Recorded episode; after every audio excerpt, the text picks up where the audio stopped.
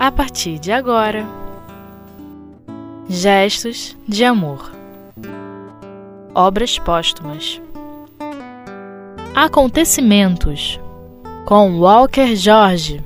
Olá, meus irmãos, sejam todos muito bem-vindos ao nosso programa Gestos de Amor aqui no Espiritismo.net. A gente vai estudar o ponto de hoje. É o livro Obras Póstumas extrato em extenso extraído dos livros. A gente vai estudar o item 7 de maio de 1856, na casa do senhor Roustan, médium senhora Jafé, perdão pelo meu francês que não é muito bom, né? Nós vamos estudar ali sobre minha missão. E na sequência, nós vamos também dar uma lida aqui em 12 de maio de 1856, Sessão pessoal na casa do Sr. Baldim. São esses dois pontos que nós vamos refletir. Então, pergunta a Hahnemann, né, o espírito. Outro dia, os espíritos me disseram que eu tinha uma missão importante a desempenhar e indicaram-me o objeto. Desejaria saber se confirmaria isso.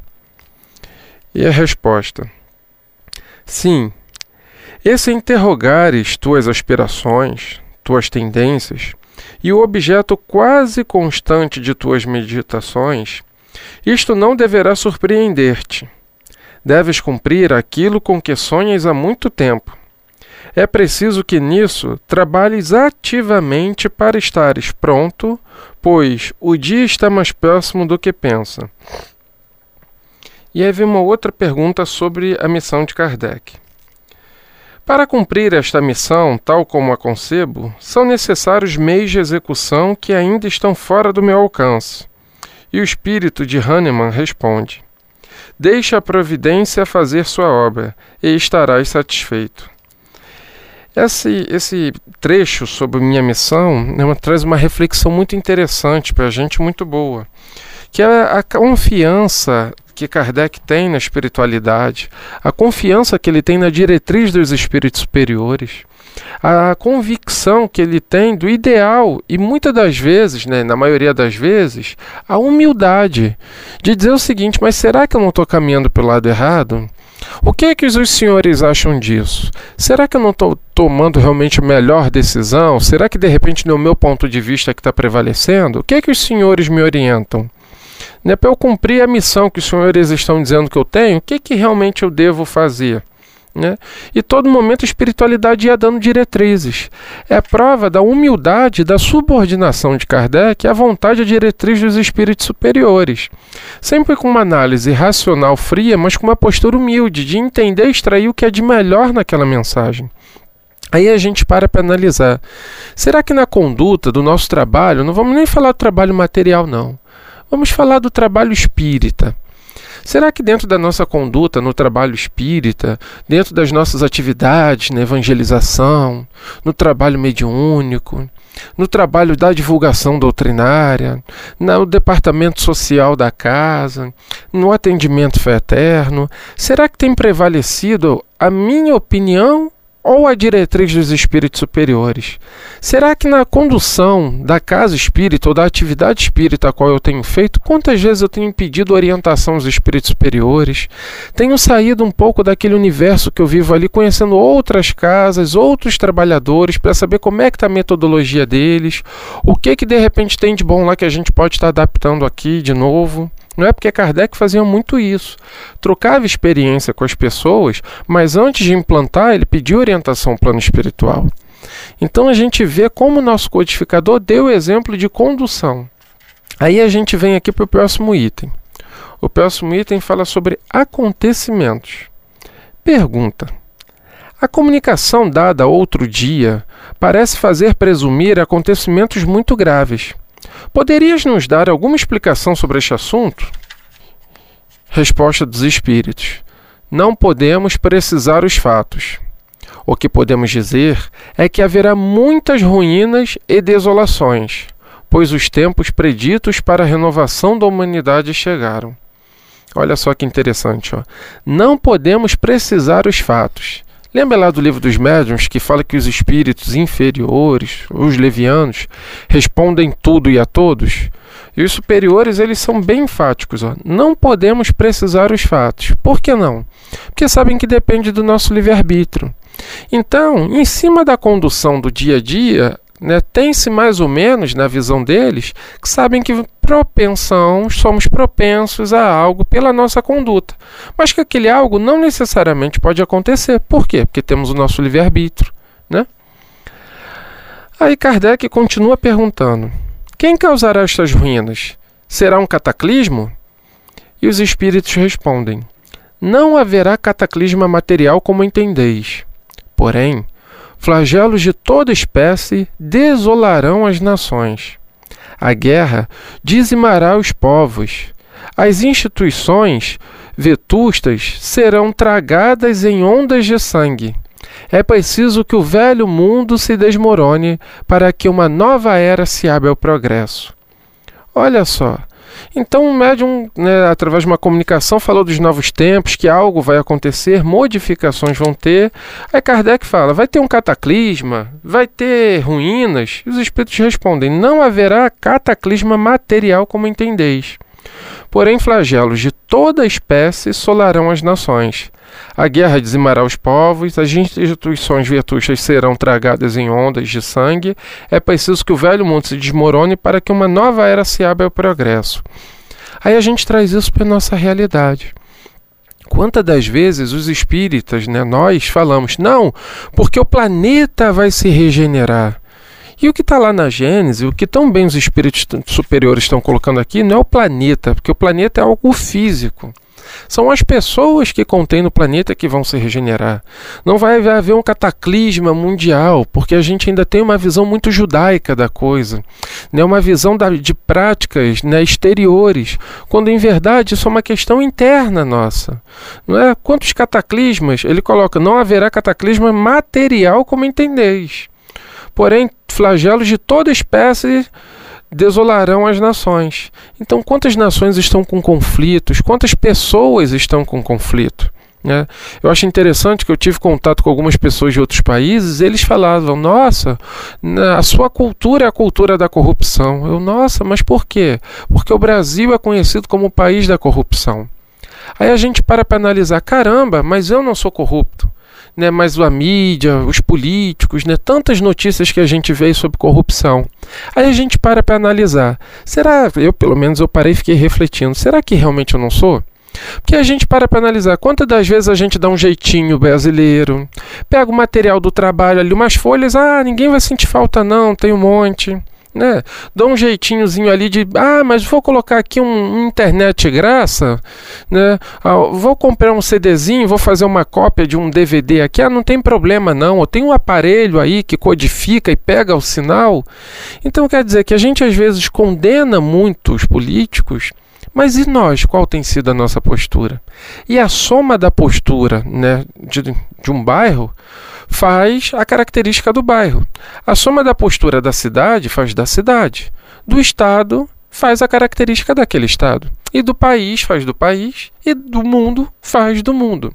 Por isso que à medida que eu mudar, à medida que você mudar, meu irmão, que o outro mudar, nós vamos estar contribuindo para um planeta de regeneração. Então não é o planeta que vai se regenerar fisicamente, somos nós, interiormente, é que modificaremos. À medida que aprendemos com a nossa experiência, nos esforçamos para superar as experiências ruins, a trabalharmos cada vez mais na prática do amor, sem querer tirar proveito das coisas do dia a dia, sem um jeitinho brasileiro, sem aquela coisinha do farinha pouca, né, meu pirão primeiro, trabalhando em nós o orgulho e principalmente o egoísmo, trabalhando essa chaga da humanidade, aí sim, cada um de nós será um ser regenerado. Consecutivamente, um bairro, uma cidade, estaremos contribuindo para um país e para o um mundo regenerado. A gente vai para um breve intervalo e já já a gente volta. Fique conosco.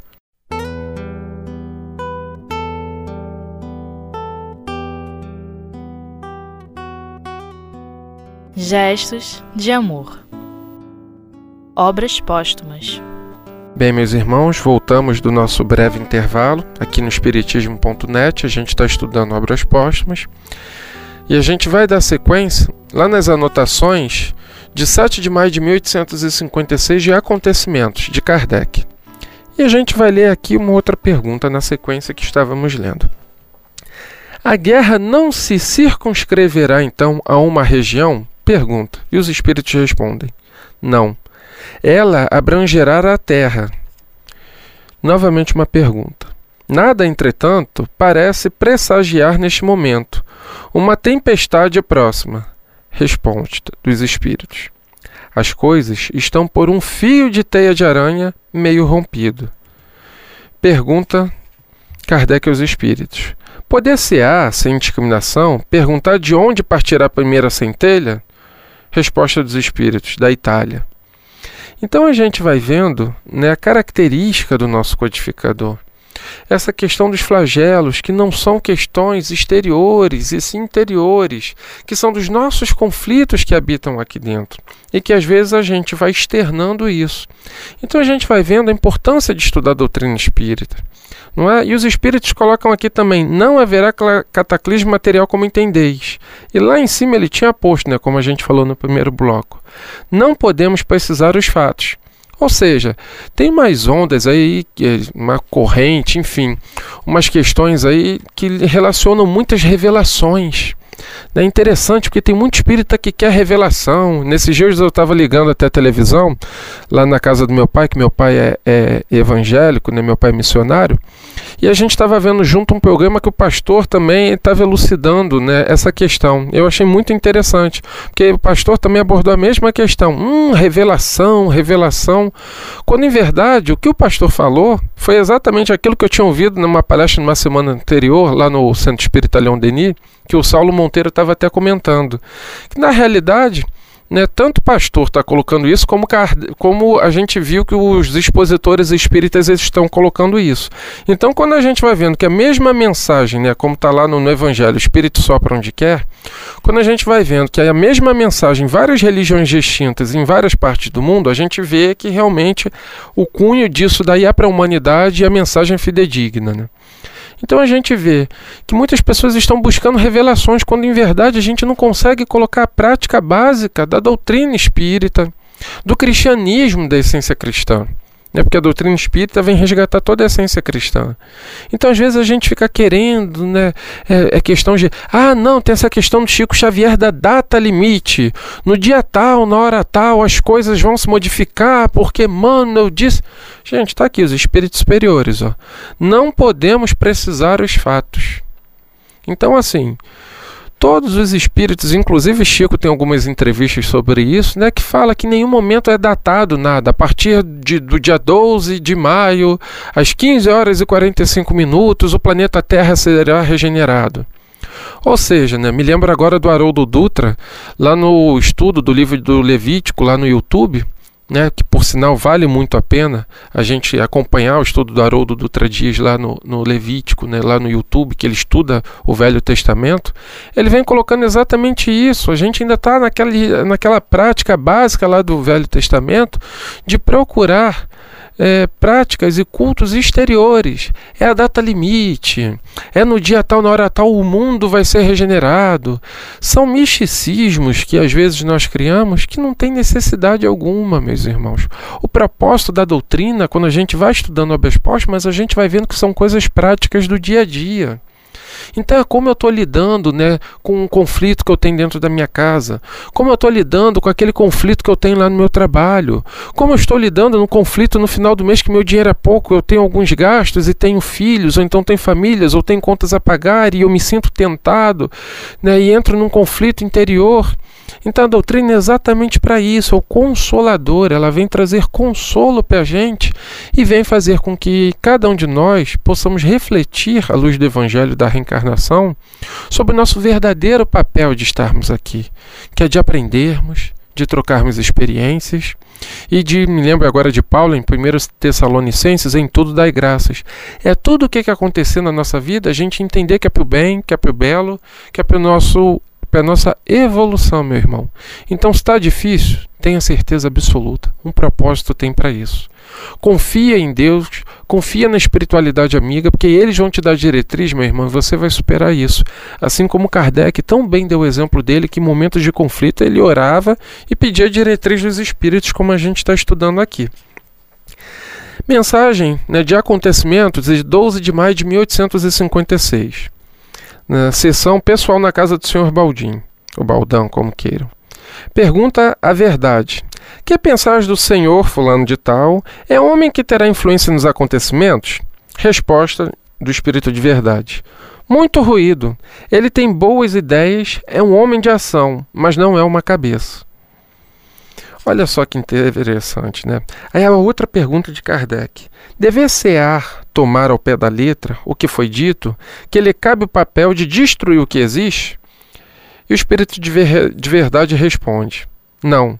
Quiseram personificar nele o partido cujas ideias ele representa. Pergunta dos, de Kardec aos espíritos: Posso manter relação de amizade com ele? Resposta do espírito de verdade: No momento, não correrias, perigos inúteis. Pergunta de Kardec. O senhor fulano de tal, que dispõe de um médium, diz que lhe precisaram a marcha dos acontecimentos, por assim dizer, para uma data fixa. Será verdade? Resposta. Sim. Fixaram-lhe épocas, mas foram espíritos levianos. Olha o que a gente falou no primeiro bloco: que os espíritos levianos inferiores respondem tudo a todos, que está lá, inclusive no livro dos médios. Ó é que os espíritos levianos que não sabem mais do que ele e que exploram sua exaltação. Sabes que não devemos absolutamente precisar as coisas futuras. Os acontecimentos pressentidos certamente se darão em tempo próximo, mas que não podem ser determinados. Meus irmãos, entre o espírito de verdade e qualquer um outro companheiro nosso que venham com essa visão de que na data tal, no dia tal, né? Desculpem, mas eu vou ficar com a resposta dos espíritos de verdade, que está citando aqui tão bem que não tem como precisar uma data. Está aqui em Obras Póstumas, bem claro ele respondendo a Kardec. E aqui a gente vê né, a importância da orientação e a importância de todo mundo dentro da casa espírita. Que às vezes tem um irmão que discorda da gente, mas não quer dizer que ele tem que sair e se afastar do trabalho. Olha só que reflexão magnífica né, que nos trazem aqui o Espírito de Verdade de Kardec. Que às vezes ele tem um papel a ser cumprido numa determinada atividade. Né? E que a gente tem que entender isso. Não é porque fulano de tal não pensa igual a mim que ele tem que se afastar do trabalho. Não, ele tem o seu papel a cumprir ali. Só que às vezes a gente acaba querendo dar uma responsabilidade maior do que o compromisso e comprometimento que ele tem com aquela tarefa, aí a coisa desanda. Por isso a importância que Kardec fez o quê? Submeteu a diretriz dos espíritos. Né? No momento, não correria perigo inúteis, ou seja, não quiseram personificar nele partido cujas ideias ele representa. Ele representa ali umas ideias e algumas pessoas rotularam ele. A gente lembra muito de Emmanuel Cristiano, né? Naquele livro Aconteceu na Casa Espírita. Nossa, fala, retrata muito bem isso, é uma excelente leitura a todos sobre o ambiente espiritual da Casa Espírita. E aqui ele coloca exatamente, Kardec coloca uma humildade maravilhosa. Posso manter relações de amizade com ele? Ou seja, além do trabalho, né, ali do dia a dia, eu posso me aproximar mais intimamente, ter aquela relação, convívio fraterno. O que, que os espíritos disseram? Não. Não, eles disseram o seguinte, ó. No momento, não. Correrias perigos inúteis. Por quê? Porque às vezes pode se contaminar com a ideia, contaminar com o objetivo. Então, meus irmãos, a gente não tem que ter aquela coisa de afastar o outro da tarefa. Não, porque o irmão é complicadinho, mas a gente também é. O nosso papel é o quê? É de, de dar diretriz e incentivo. Meu irmão, vai lá, vai lá, vai lá. E aos poucos a gente vai se aproximando dele. Com o passar do tempo eu vou vendo, caramba, fulano de tal não era tão complicadinho como eu pensava. Na realidade, eu é que muitas das vezes sou complicadinho. Então a gente vai vendo quanto essas relações dentro da casa espírita são importantes.